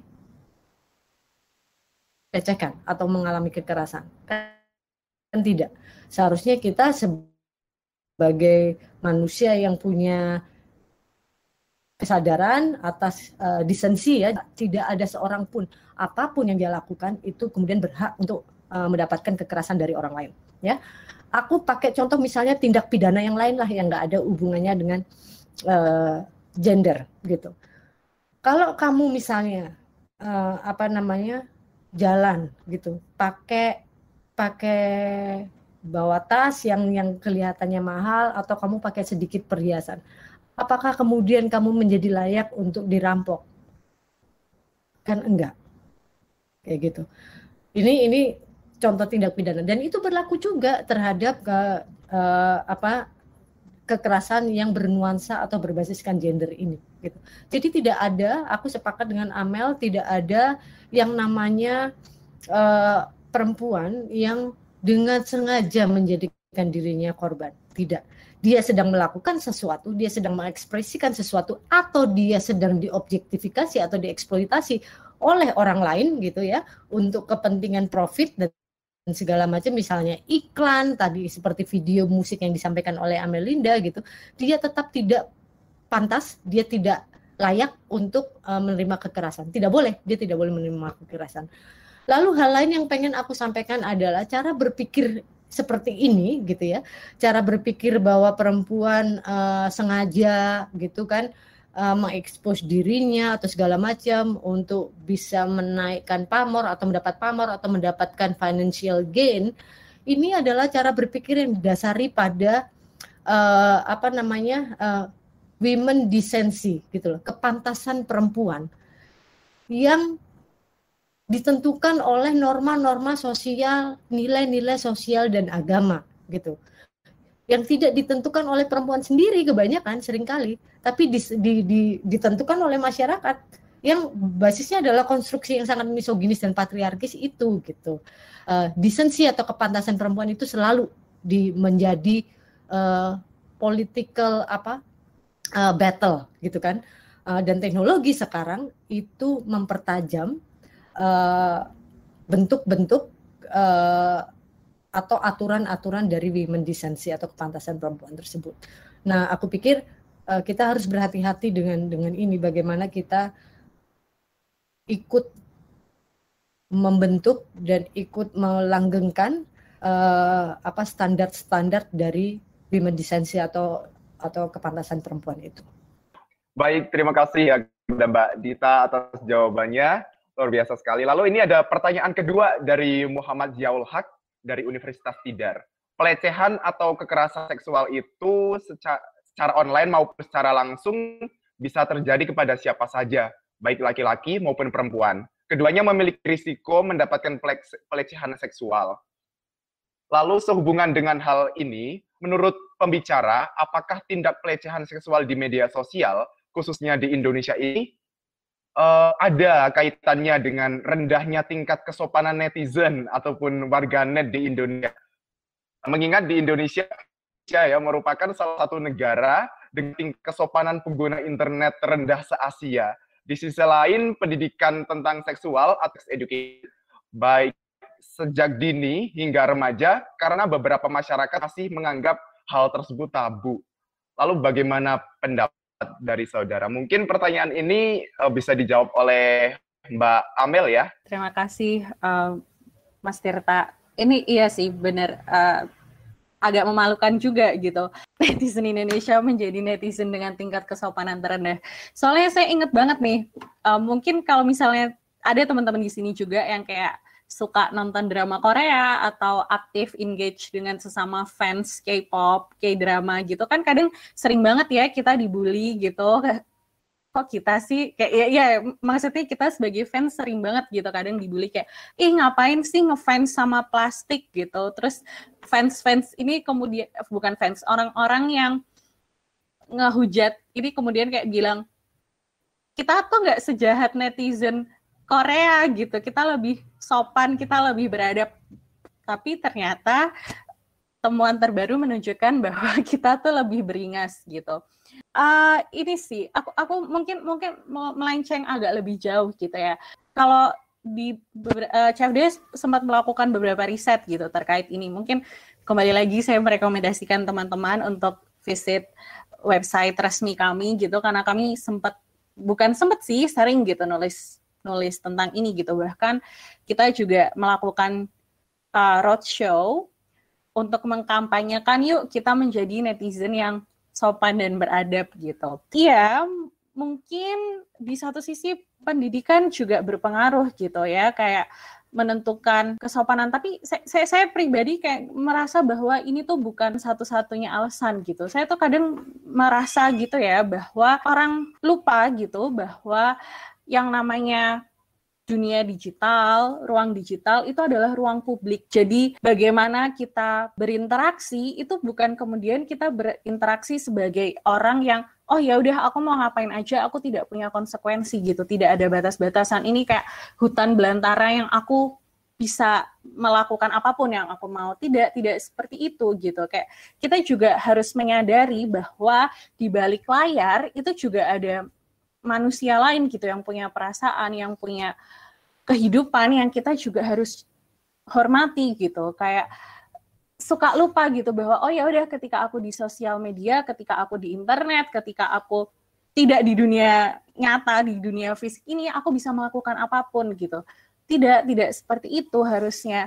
Dan ini juga sih, uh, ini mungkin aku agak meloncat jauh gitu ya. Aku kayak melihat dan merefleksikan juga uh, kita sebagai bangsa Indonesia gitu ya, kita suka membanggakan diri sebagai bangsa yang berbeda-beda tapi tetap satu jua gitu. Cuman uh, kita tuh tidak hidup di dalam perbedaan, tapi kita hidup bersama perbedaan. Hmm, ya mungkin mungkin teman-teman agak bingung ya, hah bedanya apa nih di dalam dan bersama? Kalau kita hidup bersama berbedaan, ya udah nih kita berbeda berbeda ya udah kita jalan bareng aja gitu tapi kita tidak pernah berdiskusi, kita tidak pernah memahami satu sama lain, dan akhirnya kita tumbuh besar menjadi orang yang merasa bahwa nilai-nilai yang kita anut, misalnya kayak sebagai orang Jawa, uh, aku nggak tahu sih apakah ini hanya kepercayaan di keluargaku aja atau enggak gitu. Ini contoh-contoh trivial gitu ya. Misalnya kayak sebagai orang Jawa gitu, aku sering ditegur sama uh, anggota keluargaku yang lebih senior gitu. Misalnya kayak jangan duduk di depan pintu, uh, nanti jodohnya pergi lagi atau nanti rezekinya nggak jadi pergi lagi gitu. Tapi bisa aja nih dibagi orang lain yang berasal dari latar belakang lain, mereka merasa mereka meyakini bahwa duduk di tengah pintu itu mendatangkan rezeki gitu. Karena kita nggak pernah ada diskusi ini, kita nggak pernah mencoba memahami yang lain gitu. Kita tidak pernah mencoba hidup yuk bersama-sama hidup di dalam space yang sama. Ketika kita ketemu di hutan belantara tadi, internet yang tidak ada bukan tidak ada sih, tapi yang kita anggap tidak ada aturan, hal-hal trivial-trivial itu tuh bisa jadi keributan gitu loh. Kita merasa bahwa aku nih yang paling benar nih, nilai-nilaiku nih yang paling benar nih. Ketika dihubungkan dengan konteks misalnya tadi KBGO gitu ya, misalnya kita ngelihat uh, ada beberapa kali gitu ya, ada postingan, aku ngelihat ada mimim gitu, mimimnya ini perempuan menggunakan pakaian gitu yang mungkin ya dia fine fine aja gitu pakai pakaian seperti itu gitu dan tidak ada yang salah dengan pakaian itu gitu. Tapi kita nggak bisa memahami uh, banyak orang kita yang nggak bisa memahami itu gitu loh bahwa oh ya misalnya nih kayak bagiku uh, balik lagi ya kayak tadi duduk di tengah pintu tuh nggak boleh gitu. Tapi di belahan dunia lain nih atau di rumah tangga nih mereka meyakini bahwa duduk di tengah pintu tuh fine fine aja itu sih kayak yang kita yuk sama-sama kita belajar gimana caranya kita hidup di dalam perbedaan. Jadi nggak cuman bersama perbedaan itu tapi di dalam perbedaan itu. Begitu. Mungkin uh, Mbak Dita mau menanggapi juga Mbak. Oke iya aku nambahin dikit aja. Aku sepakat banget sama yang ditulis sama Muhammad uh, Syaul ini ya. Uh, benar banget gitu. Nah, aku cuma mau menggarisbawahi apa yang sudah tadi aku presentasikan, bahwa kekerasan yang terjadi online itu adalah refleksi refleksi dari kekerasan yang terjadi di ranah offline juga gitu. Cara berpikir orang itu nggak semerta-merta akan berubah atau berbeda. Oh kalau di offline aku cara cara berpikirnya jadi berubah enggak pasti enggak gitu kan uh, cara berpikir kita secara offline itu akan kita bawa juga di online hanya saja bedanya gitu ketika kita di uh, offline gitu ya kita bertemu orang bertatap muka itu ada etika-etika sosial yang sudah terbangun ya. Dan etika-etika sosial ini yang membuat orang jadi lebih bisa mengerem dirinya untuk tidak mengatakan hal-hal yang yang buruk lah gitu atau yang jahat gitu ya. Jadi banyak meskipun tidak semua karena uh, kalau kita lihat uh, beberapa tahun terakhir 10 tahun terakhir ini uh, ketika yang namanya keberagaman, yang namanya perbedaan itu semakin sempit ruangnya gitu ya, semakin banyak orang mulai meliankan orang lain gitu. Tadi yang disampaikan juga sama Amel, uh, itu membuat orang di ranah offline pun menjadi lebih berani gitu ya untuk menyakiti melalui kata-kata maupun uh, lewat laku bahkan secara langsung gitu.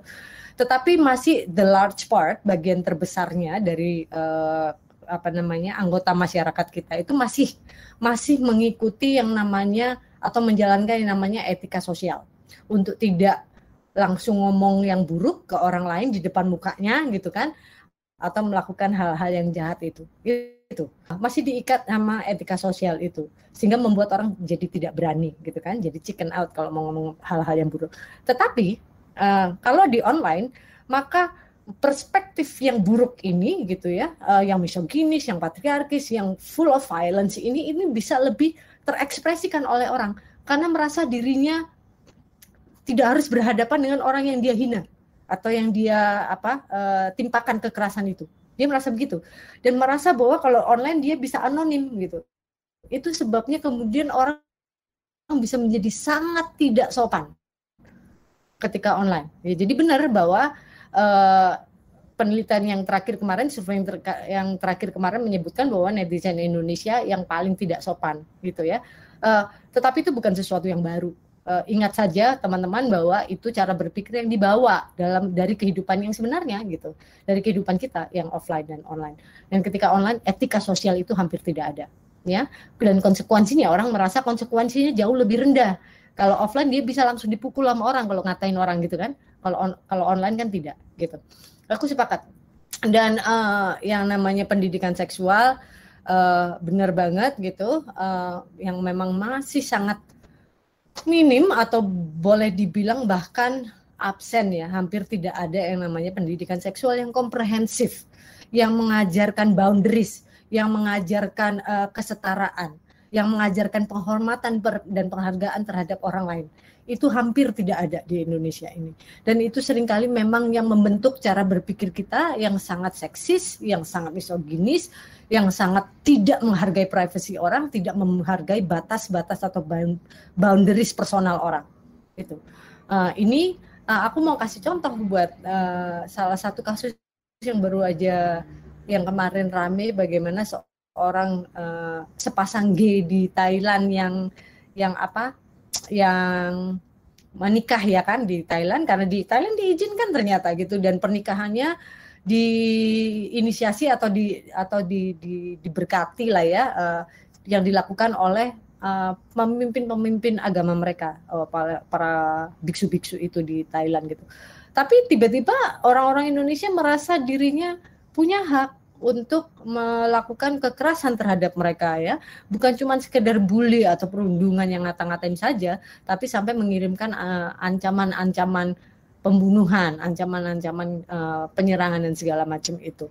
Uh, ini kan juga karena cara berpikir ya. Cara berpikir yang yang diskriminatif terhadap perbedaan gitu. Dan merasa bahwa when it is online ketika ini online sudah batas-batas negara itu bisa di bisa bisa kita lewati gitu jadi ketidaksopanan kita kita tanpa melihat kemudian konteksnya gitu. Kalau di Indonesia konteksnya memang tidak diizinkan pernikahan uh, sesama jenis, fine. Tapi kalau di negara lain diizinkan, kenapa kemudian kita menjadi ribut gitu kan? Uh, kalau kita tidak sepakat pun dengan uh, pernikahan sesama jenis itu, which is fine kalau teman-teman tidak sepakat dengan itu, tidak mendukung dengan itu. But you don't have the right, kamu tidak punya hak untuk ngata-ngatain orang, terutama di sebuah negara yang uh, apa beliefnya atau keyakinannya berbeda sama kita. Gitu. Uh, ini uh, menurut aku. Dan uh, yang uh, satu lagi yang mau aku uh, sampaikan tapi aku lupa mungkin nanti kalau aku ingat aku akan uh, sambung lagi baik terima kasih atas jawabannya ya Mbak Amel dan juga Mbak Dita ini ada pertanyaan terakhir nih dari Iqbal Dava Darmawan dari Universitas Tidar. Uh, seperti yang telah kita ketahui bahwa sudah diluncurkan atau diaktifkannya polisi virtual oleh Lantas apakah polisi virtual ini berperan dalam minimalisir pelecehan seksual iri ini? Apabila berperan, seberapa efektifkah melalui polisi virtual tersebut? Karena kita ketahui uh, polisi virtual ini saat ini mem memang uh, ya, menjadi hal yang ditentang oleh berbagai pihak seperti organisasi ataupun lembaga pembela HAM, bahkan dari kalangan ahli pidana sekalipun. Terima kasih. Jadi mungkin ini saya persilahkan kepada Mbak Dita ya untuk menjawab terkait dengan ini polisi okay. virtual apakah sudah efektif atau belum. Baik, silahkan. Ya, uh, tadi di presentasi aku ada beberapa kali aku sebutkan soal intervensi negara gitu kan. Uh, intervensi negara itu yang ada selama ini ini justru membangun uh, presiden yang buruk untuk kebebasan berekspresi gitu uh, warga negara. Yang terjadi ya sama persis seperti uh, apa polisi virtual. Pol polisi virtual ini adalah sebenarnya UU ITE uh, apa jilid dua sama aja gitu kan uh, yang pertama nanti katanya mau diingatkan dulu sampai tiga kali kalau tetap tidak di uh, tidak diturunkan misalnya postingannya maka kemudian akan uh, dilakukan langkah hukum yakni tentu saja menggunakan UU ITE gitu. Nah kalau kita lihat kenapa aku bilang ini menjadi presiden yang buruk uh, dalam yang kemudian hanya digunakan untuk membungkam kebebasan berekspresi dan berpendapat warga negara karena memang sudah ada presidennya, udah ada contoh-contohnya gitu kan. UU ITE sejak dia disahkan dan diberlakukan uh, di tahun 2008 itu menurut datanya secara statistik penggunanya gitu yang menggunakan UU ITE gitu untuk menjerat orang lain adalah orang-orang yang punya posisi kuasa di dalam masyarakat baik secara sosial maupun secara politik gitu bukan orang-orang biasa kayak kita yang kemudian menjerat itu nggak ada gitu. Katakanlah KBGU gitu ya. Uh, ketika melaporkan dan polisi memberikan opsi undang-undang ITE itu juga nggak ada yang ditangani nggak ada yang ditangani katakanlah begitu aku aku uh, adalah orang yang dengan uh, tegas menolak UU ITE termasuk dalam penggunaannya untuk uh, penanganan kasus KBGU gitu. Jadi itu. Nah, polisi virtual pun sejak dia diluncurkan beberapa saat yang lalu, uh, kalau dilihat yang di tegor sama para polisi virtual ini nggak ada yang terkait dengan kekerasan berbasis gender, nggak ada kekerasan seksual online, nggak ada. Semuanya adalah orang-orang yang mengkritik pemerintahan, ya. Padahal yang namanya mengkritik pemerintahan itu bukan hanya hak kita, tetapi juga menjadi kewajiban sebagai bentuk kontrol ya eh, terhadap negara terhadap uh, pemerintahan. Terlepas memang kadang-kadang kita lihat cara mengkritiknya udah sebenarnya bukan kritik gitu kan cuman maki-maki but whatever gitu uh, tetap aja bahwa polisi virtual ini yang mau aku sampaikan ini adalah itu tadi presiden buruk ini intervensi yang bentuknya presiden buruk uh, terhadap uh, apa uh, kebebasan berekspresi. Oh, aku ingat yang tadi mau aku sampaikan teman-teman. Bagaimana uh, dari dari pertanyaan yang sebelumnya tadi ya. Dan orang-orang ini selalu selama ini uh, berlindung di bawah narasi gitu ya kebebasan berekspresi. Jadi aku boleh melakukan apa aja, ngomong apa aja, sopan, sangat tidak sopan itu boleh karena itu kebebasan berekspresiku. Uh, itu yang keliru gitu. Uh, ada sebenarnya ada uh, yang namanya Frank Laru, dia dulu uh, apa raport special rapporteur uh, PBB terkait dengan privacy eh, terkait dengan kebebasan berekspresi ada yang disebut Frank Laru uh, framework yang menyatakan dia bukan merupakan kebebasan berekspresi ketika dia bisa kemudian inciting violence salah satunya itu ada beberapa dia poinnya salah satunya ketika dia inciting violence dan kemudian uh, kalau KBGU itu juga hate speech itu juga bukan uh, bukan kebebasan berekspresi. Jadi tidak semua yang keluar dari mulut kita yang keluar dari kepala kita, dari otak kita gitu, di mana pun tidak semuanya itu kebebasan berekspresi, gitu. Terutama ketika dia menimbulkan uh, kekerasan terhadap orang lain. Baik, terima kasih Mbak Dita atas jawabannya. Wah, sebenarnya ini masih seru sekali ya untuk kita melanjutkan diskusinya, akan tetapi ya karena ini waktu sudah sore juga, uh, aku ucapkan terima kasih kepada Mbak Dita dan juga Mbak Amel materinya, atas insight-nya tadi terkait dengan KGBO dan juga atas jawaban-jawabannya. Terima kasih pula kepada teman-teman ya di sini yang sudah hadir juga berpartisipasi aktif sekali dalam diskusi. Namun sebelumnya perkenankanlah saya untuk memberikan sedikit uh, simpulan ya terkait dengan diskusi yang tadi telah kita uh, laksanakan yaitu terkait dengan KGBO. Jadi KGBO ini adalah suatu hal yang uh, harus segera, segera menjadi perhatian pemerintah ya ataupun menjadi perhatian siapa pun karena pada dasarnya di masa pandemi ternyata uh, KGBO itu meningkat secara tajam sekali ya. Uh, dan juga tadi sudah disebutkan oleh Mbak Amel ya terdapat delapan jenis KGBO populer yaitu di antaranya ada cyber grooming, ada cyber harassment, ada hacking, illegal content, lalu infringement of uh, privacy, ada malicious distribution, ada line defamation, dan juga online recruitment. Lalu tadi Mbak Dita juga menyebutkan ada dua tipikal orang ya yang berpotensi untuk menjadi pelaku ataupun dua orang pelaku gitu. Yang pertama ada pelaku primer yaitu pelaku yang secara langsung uh, melakukan KGBU itu sendiri, lalu ada pelaku sekunder yang mana notabene mereka uh, mengunduh atau menyukai postingan-postingan yang disebarkan oleh pelaku primer. Jadi kita sudah memasuki uh, ini ya sesi yang terakhir ya ataupun sudah memasuki acara yaitu saat ini kita saat untuk berfoto bersama yang dipandu oleh Mas Bayu. Halo Mas Bayu, dipersilahkan. Halo teman-teman semua, silakan untuk menyalakan kameranya supaya kita bisa berfoto bersama. Sebelumnya aku mewakili teman-teman CFDS dan teman-teman Universitas Tidar, mohon maaf untuk teman-teman yang uh, mau menyampaikan opini, pertanyaan dan sebagainya tidak bisa diakomodasi oleh event ini, mohon maaf karena waktu yang terbatas seperti itu. Apakah teman-teman sudah siap? Silahkan menyalakan kamera. Baik, terima kasih banyak Mas Bayu. Uh, tapi ini kepada semua teman-teman ya, perhatian sedikit, jangan dulu meninggalkan room karena ada ini ya, ada pengumuman terkait dengan link uh, e-sertifikat dan juga penanya terbaik.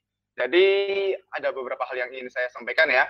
Yang pertama itu untuk tautan mendapatkan sertifikat itu bisa diakses melalui ugm.id slash discussion 48 atau bisa dilihat di kolom chat.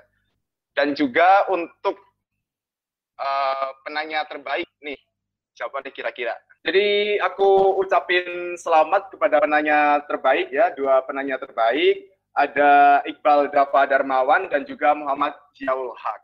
Untuk ini ya, untuk apa mendapatkan hadiah dari penyelenggara bisa menghubungi nomor yang telah tertera berikut. Baik untuk yang akhir kalinya saya ucapkan terima kasih sekali lagi kepada Mbak Dita dan juga Mbak Amel atas insight-nya pada sore hari ini dan juga semua teman-teman yang telah hadir dan juga aktif berpartisipasi. Mungkin uh, aku tutup saja ya. Demikian kegiatan kita pada hari ini. Selamat menunaikan ibadah puasa bagi yang melaksanakan. Sampai jumpa lagi di acara kita selanjutnya. Selamat sore.